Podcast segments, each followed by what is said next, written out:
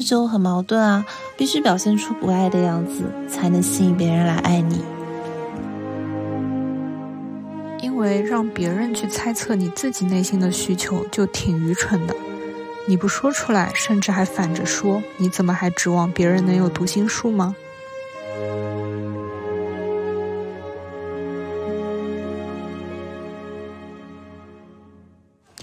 ？Hello，大家好，欢迎来到欢迎爱降临播客的第二期，我是主理人罗迟迟。今天邀请到的美女嘉宾是维拉，维拉是我的高中闺蜜，毕业于中国最好的美术学院——中国美院。先请她给大家做个自我介绍吧。各位听众朋友，大家好，我是维拉，目前是一名互联网设计师。平时呢，我喜欢摄影、美食和旅游，算是朋友圈里的一个吃喝玩乐小达人吧。目前比较热衷于健身，很高兴这一次能被迟迟邀请作为他播客频道的第一位嘉宾。希望接下来能用声音和大家共度一段愉快的时光。嗯，想必大家应该已经看到，我们今天的选题是直女英雄主义，化用的是罗曼·罗兰那句话：“世界上只有一种英雄主义。”就是在认清生活真相之后，依然热爱生活。定了这个选题之后，维拉问我能不能把标题里的男人改成人类。他感觉现在已经不爱男人了，更爱的是姐妹。然后跟他说：“嗯，不行，因为热爱姐妹是另外的话题。今天我们要和大家聊的就是直女的恋爱观，或者说是我们还处在二十多岁前半段的女性的恋爱观。”那在开始聊天以前呢，我就不断提醒维拉，就是你聊自己的感受就好了。那些正确的恋爱观、大道理、技巧、方法，已经有太多的情感博主在说，不需要我们重复一遍了。在现在这个网络语境啊，就是搞钱不结婚大女主，嗯，说这些才是正确的。而脆弱、依赖、恋爱脑，嗯，这些都会被 diss。甚至贴上媚男的标签，但后者的情绪明明就真实的存在于我们心中，所以这是我想做这期播客的初衷。也许还会有人经历我和维拉经历过的，而我希望这些 girl talk 能给那时的她一些力量。作为女生，正视内心的情感需求才是走向独立的第一步。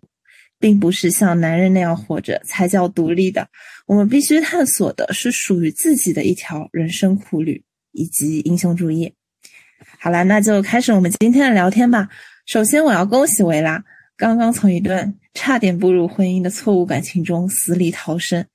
维拉先给大家一个前情提要吧，就一起来复盘一下你的上一段恋情。好，那我就先简单说一下我的上一段感情。嗯，我和我的前任呢，差不多在一起有七年左右吧。我和他整体相识还有恋爱的这个过程，可以用“神奇”这两个字来概括，这里就不展开说了。身边呢也有评朋友评价我们说，觉得我和他一开始看起来是有一种灵魂伴侣的感觉的。嗯，这段感情呢，从头到尾都是异地恋。所以这一点其实从一开始也就埋下了一些隐患在。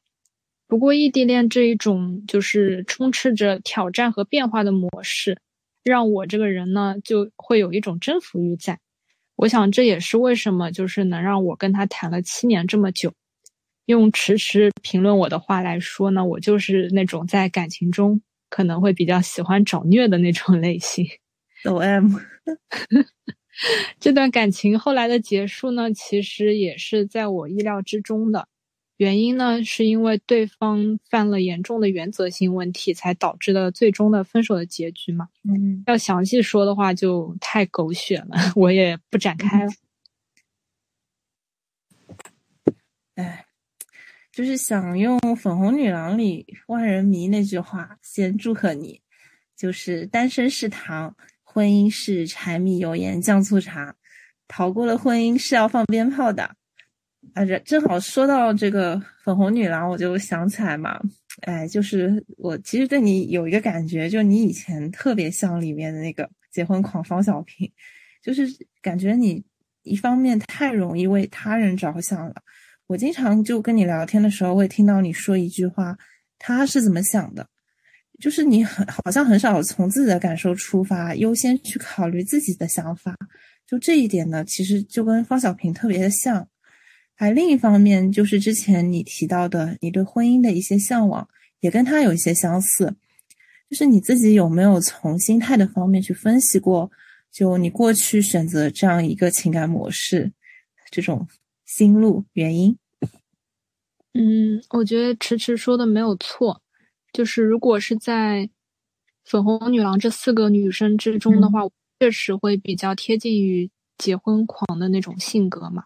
不过要声明一下，我个人对于婚姻这件事并没有特别热衷，因为这对我来说还是一个非常慎重的事情嘛。其实基于我自己之前的感情经历呢，基本都是会就是在兴趣相投还有聊得来的基础上去开始一段恋爱的。用朋友的话来说，哦，不是罗翔老师的话，原来罗翔老师是你朋友。我总是会爱上抽象的人，而不是具体的人嘛。嗯，就是现在回头去复盘自己的一些情感经历，我在其中其实是一种迷失了自我的一个状态。像我遇见我前任的时候呢，恰好是我最需要被爱，然后需要安全感和情感寄托的时候。嗯，所以我碰到了一个愿意听我说。然后，并且给我一定的保护和指引的人之后呢，我就全情投入到这段感情当中，并没有仔细去想过他当时的那种指引是对还是错的。而且在那几年，我的整个人的情绪呢，基本也都是围着他转的。一旦他表现出了一些忽视或者不开心的时候，我就会放下自己手头所有事情，包括就是工作啊什么的，把他置于最高优先级嘛。我之前还跟他调侃过，说他是我的 P 零，这个在互联网 工作中就是最紧急、最重要的任务的意思嘛。嗯，是的。同时，我的就是社交圈其实也缩小了很多。我以前就是挺喜欢交朋友，然后也有很多各种各样的朋友。不过在恋爱之后，我就越来越少跟其他朋友联系了。只要自己一有休息的时候，或者是想去哪里玩啊之类的，第一时间都会想着跟他一起，而不是跟别的朋友一起。现在这种行为，就是在我看来的话是不太可取的。就是我们女生的话，应该把自己的需求和想法放在第一位，而不是把男人的需求放在第一位。对对是，对，因为。你会发现，你越把自己置于一个妥协的低位呢，就是如果你碰上的那个人哦，就不那么懂得珍惜你，对方就不会觉得说，哎呀，你好体贴，我要因此对你更好啊之类的，而是会一而再、再而三的去挑战你的底线，看看你能接受到什么程度，然后最后可能会在你面前完全摆烂。等到那个时候的话，你就很难再把这个关系揪回到正轨上了。嗯，你说的真的，哎，我太感同身受了。就我自己的话，以前那种空窗期也是特别短，就总感觉好像只有在一段恋爱关系里，才能感觉不那么孤独。呃，就像你前面说的，才能大家一起去，一有休息日就会去旅行什么的嘛。而单身一个人的时候，好像就要面对那种巨大的寒冷啊，让我其实能明显感受到。这段感情的结束，其实给你带来一个很迅速的成长。就我认识你那么多年了嘛，但是好像你这么多年的变化都没这短短几个月来的大。嗯，可不可以分享一下你就是怎么走出失恋的那个经过，还有你心态上的这个转变是怎么样的？嗯，大家都懂的嘛，就是走出失恋的过程肯定是很痛苦的。就其实，其实我也不止花了几个月的时间吧，就是在这段感情的最后一两年左右，我已经觉察到其实有很多问题在了。我自己也在慢慢的调整心态，就是其实也在接受这个现实嘛。一开始的时候，我是处于那种就是明明知道这个人本质上有问题不行，然后我们的感情上也是有很大的问题。但是我还是想用以前的一些那种比较美好的东西，来去挽回、去改变当时的一种状态。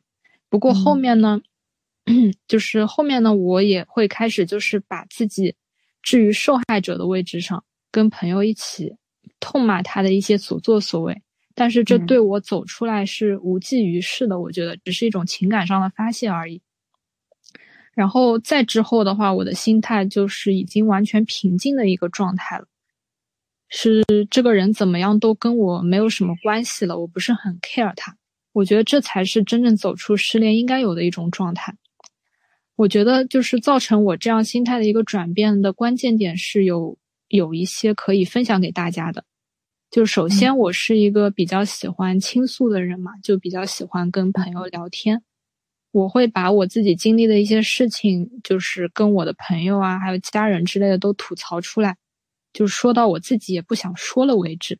这个时候，我再去看这些事情，我可能就会有一种局外人的感觉。接下来呢，我就是有慢慢的提升自己。在这里，我也要感谢这个失恋，让我。多年来一直失败的减肥终于成功了，嗯！恭喜恭喜！因为以前的我基本都把自己的空余时间用来谈恋爱嘛，现在我也就是重拾了之前的一些好习惯，比如健身啊、做做甜品，还有画画什么的。然后呢，我也开始接触一些新的朋友。在这里，我也想感谢他们，就是平日里给我很多肯定和欣赏，因为这对我走出来有很大的帮助。因为在这段感情的后期，我一直在怀疑自己是不是有问题，然后或者说是做的不好，所以才导致就是谈了七年还没有结果啊之类的。但是身边的人对我的肯定，就是能让我纠正自己的这个想法嘛。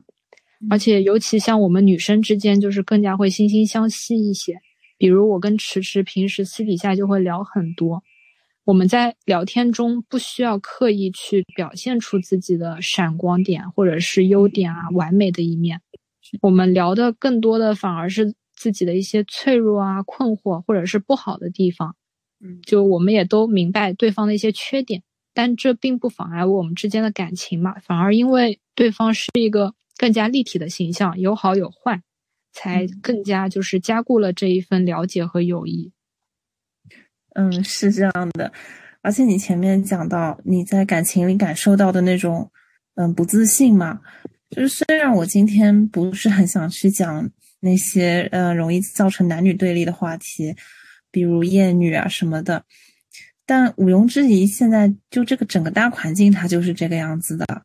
像蒋方舟他在圆桌派上说。他觉得自己在婚姻市场上是一个被挑选的角色。我们现在的这个教育环境，就是很难培养出像谷爱凌那样由内而外自信的女生。然后，呃，我就想到现在很多的这种国产影视剧啊，嗯，什么大女主，她也被塑造成靠男人最后才能取得成功的一个形象，好像人生终极的目标就是找到一个男性。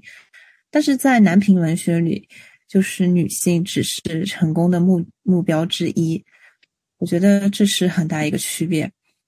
然后我个人一个体会啊，就是受到这种影视作品的影响，大多数的小女孩，就包括结婚狂方小平，包括你我，就一开始都不会想着是征服世界，而是从小对恋爱、婚姻产生一种向往。那人的欲望在哪里，他的弱点就在哪里。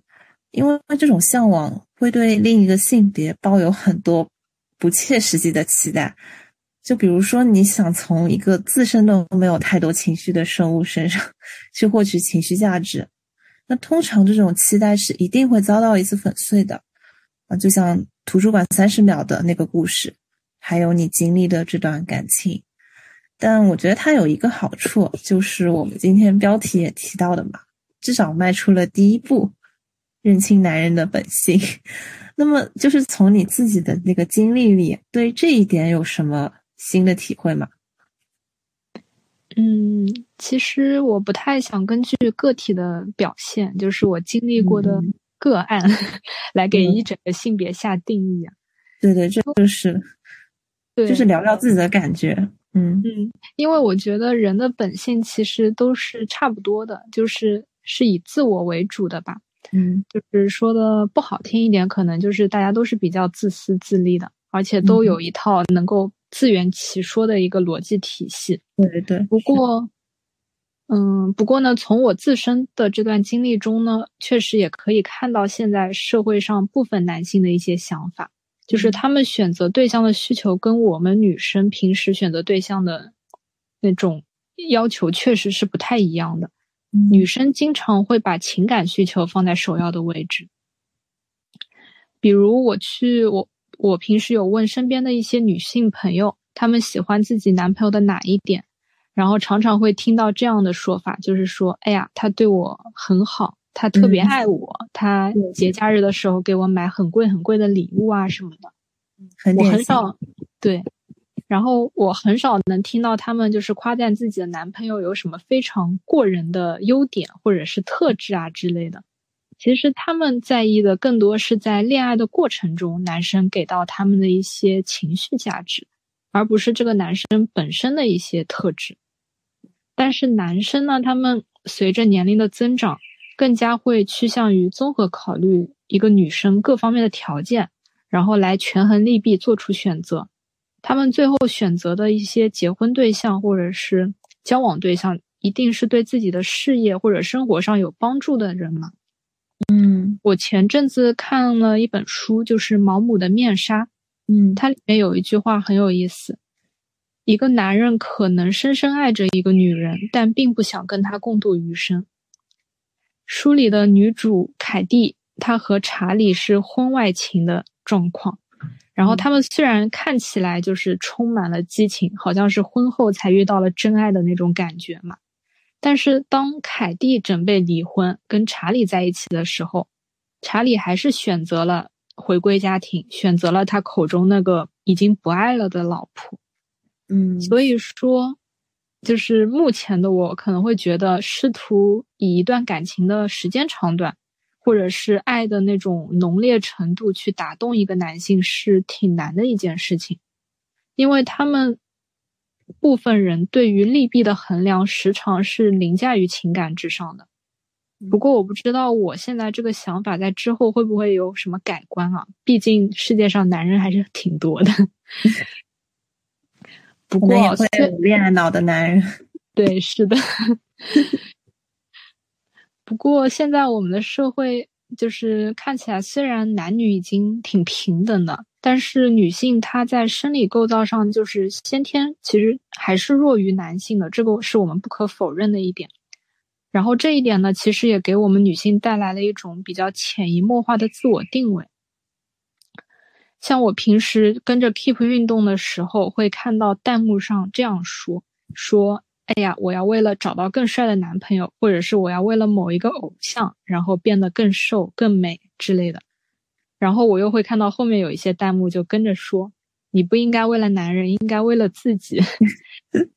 对，这样两种，这样两种思想就 碰撞在弹幕上，就特别有意思。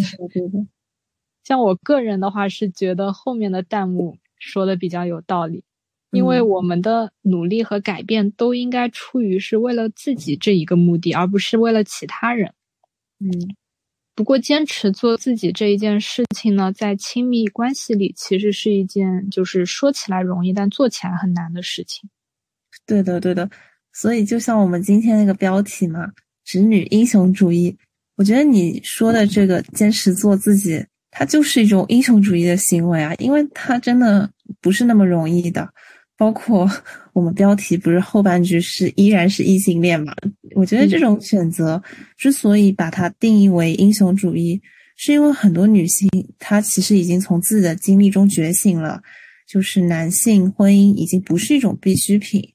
啊，就像那句话说的，女人不需要男人，就像鱼不需要自行车。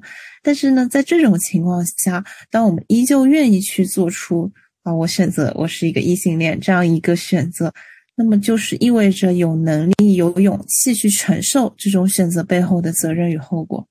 那我认为这就是一种英雄主义。嗯，那你是怎么理解“直女英雄主义”这种说法的呢？嗯，其实我觉得现在我们女性也都在觉醒的一个过程中嘛。我们知道自己有哪些弱点，我们会选择去变得更加强大、更加美丽。其实并不应该是为了让自己在婚恋市场上，或者是男人的狩猎场里变成更出色的猎物，而是应该就是还是那句话，就是为了自己嘛。像好几个影视剧中搞事业搞得风生水起的那些大女主，比如我很喜欢的《后翼弃兵》里面的贝斯哈蒙，还有《了不起艾瑟尔夫人》，他们是属于那种既找到了自己可以为之奋斗、奉献一生的那种精神支柱，其实说白了就是工作嘛。像贝斯哈姆就是热爱象棋，然后麦瑟尔的话就是脱口秀。他们在自己人生的不同阶段，其其实也都有着比较稳定的亲密关系，因为他们在搞事业的同时，并没有因为男人或者是因为感情之类的而患得患失，而是更加专注于自己。嗯，所以我觉得一段好的亲密关系其实也应该是这样子的，就是它是一种锦上添花的存在，而不是给你本来就不怎么样的生活雪中送炭。我们应该把自己的生活过得更加的好，这样的话才能收获更多。是的，没错，就是我感觉身边很多那种过得很豁达开朗的女生，还有你提到的这种真正的大女主，我感觉她们都是专注于自己的。而很多女性的那种悲剧，可能就是在于她没有自我，她寄希望于把自己作为一个辅助性、工具性的一个角色。啊，去仰仗、烘托他人的这个光辉，但是那个光辉它始终是别人的嘛，就像一个太阳，如果它熄灭了，那么月亮也就什么光都没有了。嗯，而且我有时候觉得，就是吸引力法则那一套用在人身上也挺扯淡的。你不执着于人，反而去专注于你的事情的时候，一切都会水到渠成。啊但其实讲了那么多，我感觉啊，就是必须承认的是，因为我们自己嘛，还处在二十五六岁这样一个年龄段，还远没有到可以像前面提到的那种 大女主那样，有那么一个呃经历，可以有那么一个底气去 说教别人的这么一个段位。嗯，比起更年轻的女生。我们可能嗯已经做到比较冷静理智了，但是比起更加年长一些有自己事业的女性，哦，因为我们对于婚姻还是抱有那么一些期待的，所以做不到同样的那种无欲无求。然后我最近在看一本书嘛，叫《耕种爱情食物》，它里面就写到，女人有情感上的需求是没有什么吸引力的，所以要摆出一副很。很强、难以捉摸的样子会比较安全，那这就很矛盾啊！你必须表现出不爱的样子，才能吸引别人爱你。然后我就会觉得，哎，那样就是很虚伪嘛，很不可爱。嗯，就导致我日常会在那种啊，成为大女主和去爱小女人这两个角色当中摇摆，就是呃，知易行难吧，就是说，是吧？嗯，对我跟迟迟也有一样的苦恼。就虽然前面说了这么多，就是很清醒的话啊，但是我自己一旦开始一段恋爱关系之后，我不得不承认，我的本心是很难做到这么冷静去分析这些的。然后我这一点也被很多闺蜜吐槽过嘛，说我太凭借自己的感觉去做选择了，而不是一些具体的条件。通常大道理一套一套的，可能真正实行起来就言行不一致了。所以说，我的这一套行事逻辑其实非常依赖于我选的那个男人本身的人品。嗯，你考验你选男人的眼光。嗯，对，就一旦碰上不太靠谱的对象的话，那就倒霉了。反正，不过。嗯，我觉得凭感觉去选的话，其实也并不是什么不好的事情吧。就是要多去尝试，才能知道自己真正想要的是什么嘛。嗯，而且我觉得在感情中，真诚和主动就还是非常重要的事情。你去勇敢做自己的话，然后欣赏你的人自然也会靠近你。这其实也是另外一种形式的筛选嘛。是的，是的。呃，而且我听说你最近也是在积极学习这种健康恋爱的心态嘛，然后还读了很多相关的书，能不能给我们推荐几本你觉得对自己非常有帮助的？嗯，好，那我给大家推荐三本书吧。第一本我又要提到面纱了啊。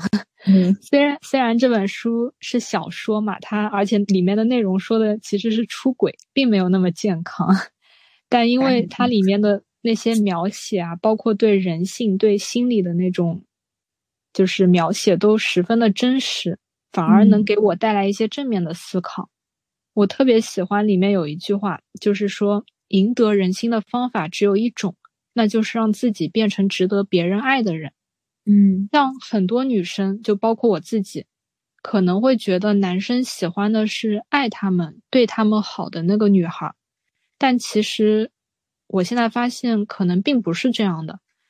每个人他在最开始会被另外一个人吸引，其实都是看中了对方身上自己所没有的一些特质和能量，所以他才会想去靠近，他想获得这些能量。然后第二本书想推荐给大家的是《亲密关系》。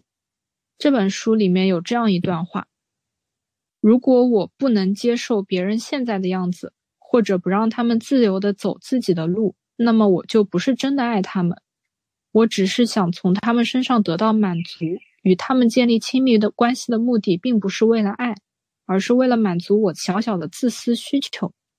嗯，像我们平时在情感中，其实经常会期望对方为了自己去做出改变，但这样常常换来的，基本就是对方更加逆反的情绪，就是你说什么，他非要反着来。但真正的改变，其实都应该是自发性的，这样才能比较持久嘛。对，是的。嗯，第三本想推荐给大家的书是《非暴力沟通》这本书的话。对于就是如何不只是亲近的人跟别人沟通，并且如何去表达自己的真实诉求，都有很好的参考价值。嗯嗯，其实除了书籍之外呢，我平时还会看一些微博、小红书之类的网络平台。不过我发现现在很多网络平台上啊，都喜欢去教女孩要用各种技巧手段，或者是那种诱导型的话术。去压抑自己本身的想法，或者是正话反说，然后引导男人去为你付出。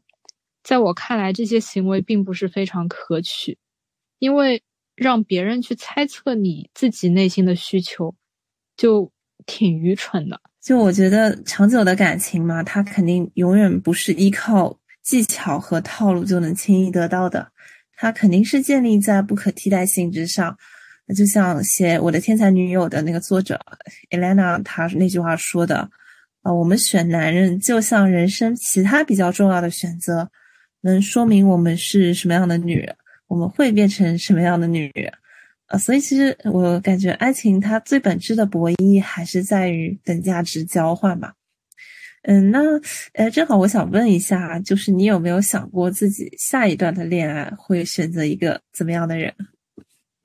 嗯，恰好最近也有人问过我嘛，就是在经历过这一些之后，还能不能相信爱情，相信男人，然后在下一段感情中还会不会真情投入？我觉得现在的我给到的回答依旧是肯定的，因为我这个人本来就是比较偏理想主义嘛。嗯，是的。首先，我觉得。大家都不是傻瓜，就是你是否真诚、是否用心，在恋爱中都能被体会得到。当你就是有所保留的去付出的时候，对方也不会对你全心投入的。所以，如果因为害怕受伤而不去付出，那也得不到满分的体验。像人其实本来就是比较复杂且多面的嘛，每个人都有好的一面、不好的一面，没有人是完美的。嗯，所以。嗯，我觉得我们就不只是我吧，大家心中其实都应该有一个标尺在，就是搞清楚你最在意的点和需求是什么。那其他的点可能就要往后排，因为自己也有很多缺点。就我而言，下一段感情想选择的人的话，嗯，我自己是比较欣赏真诚，然后有行动力，并且说到做到的人。嗯，我希望能够。找的人，他是真正欣赏并且尊重我的，然后坚定的能够选择我，而不是从自己的需求出发，权衡了一堆利弊，再从一堆人中把我挑选出来，这样的感情就不是我很想要的那种。感情对我来说是互相依赖、互相包容的一种关系，而且我觉得很多事情能跟另外一个人一起去做、一起去体验的话，会比一个人有更多的乐趣嘛。嗯，所以我以后依然还是会期待爱情，但是我不会把这个期待再寄托到另外一个人身上，还是要把自己先过好。哎，你讲太好了，哎，都想给你点掌声啊！就觉得你现在真的跟以前超级不一样，有一点脱胎换骨的感觉，而且就是你所有的理念和行动，其实都是在践行英雄主义这个词。呃，所以我觉得你和值得的爱一定会再次相遇的。那最后的话呢，我想把一段话送给所有听我们节目的女生，就是女孩子不要再纠结有没有人爱我了，除了那些，还有好多好多值得你爱的世界，努力去拥抱那些东西，所有的爱和鲜花都会慢慢到来的，即使没有，你也曾好好的看过这个世界。好啦，这一期播客就到这里，感谢维拉今天的分享，也谢谢支持，也期待我们的下一次合作。欢迎大家点击订阅，多多留言，我们下一期节目再见，拜拜。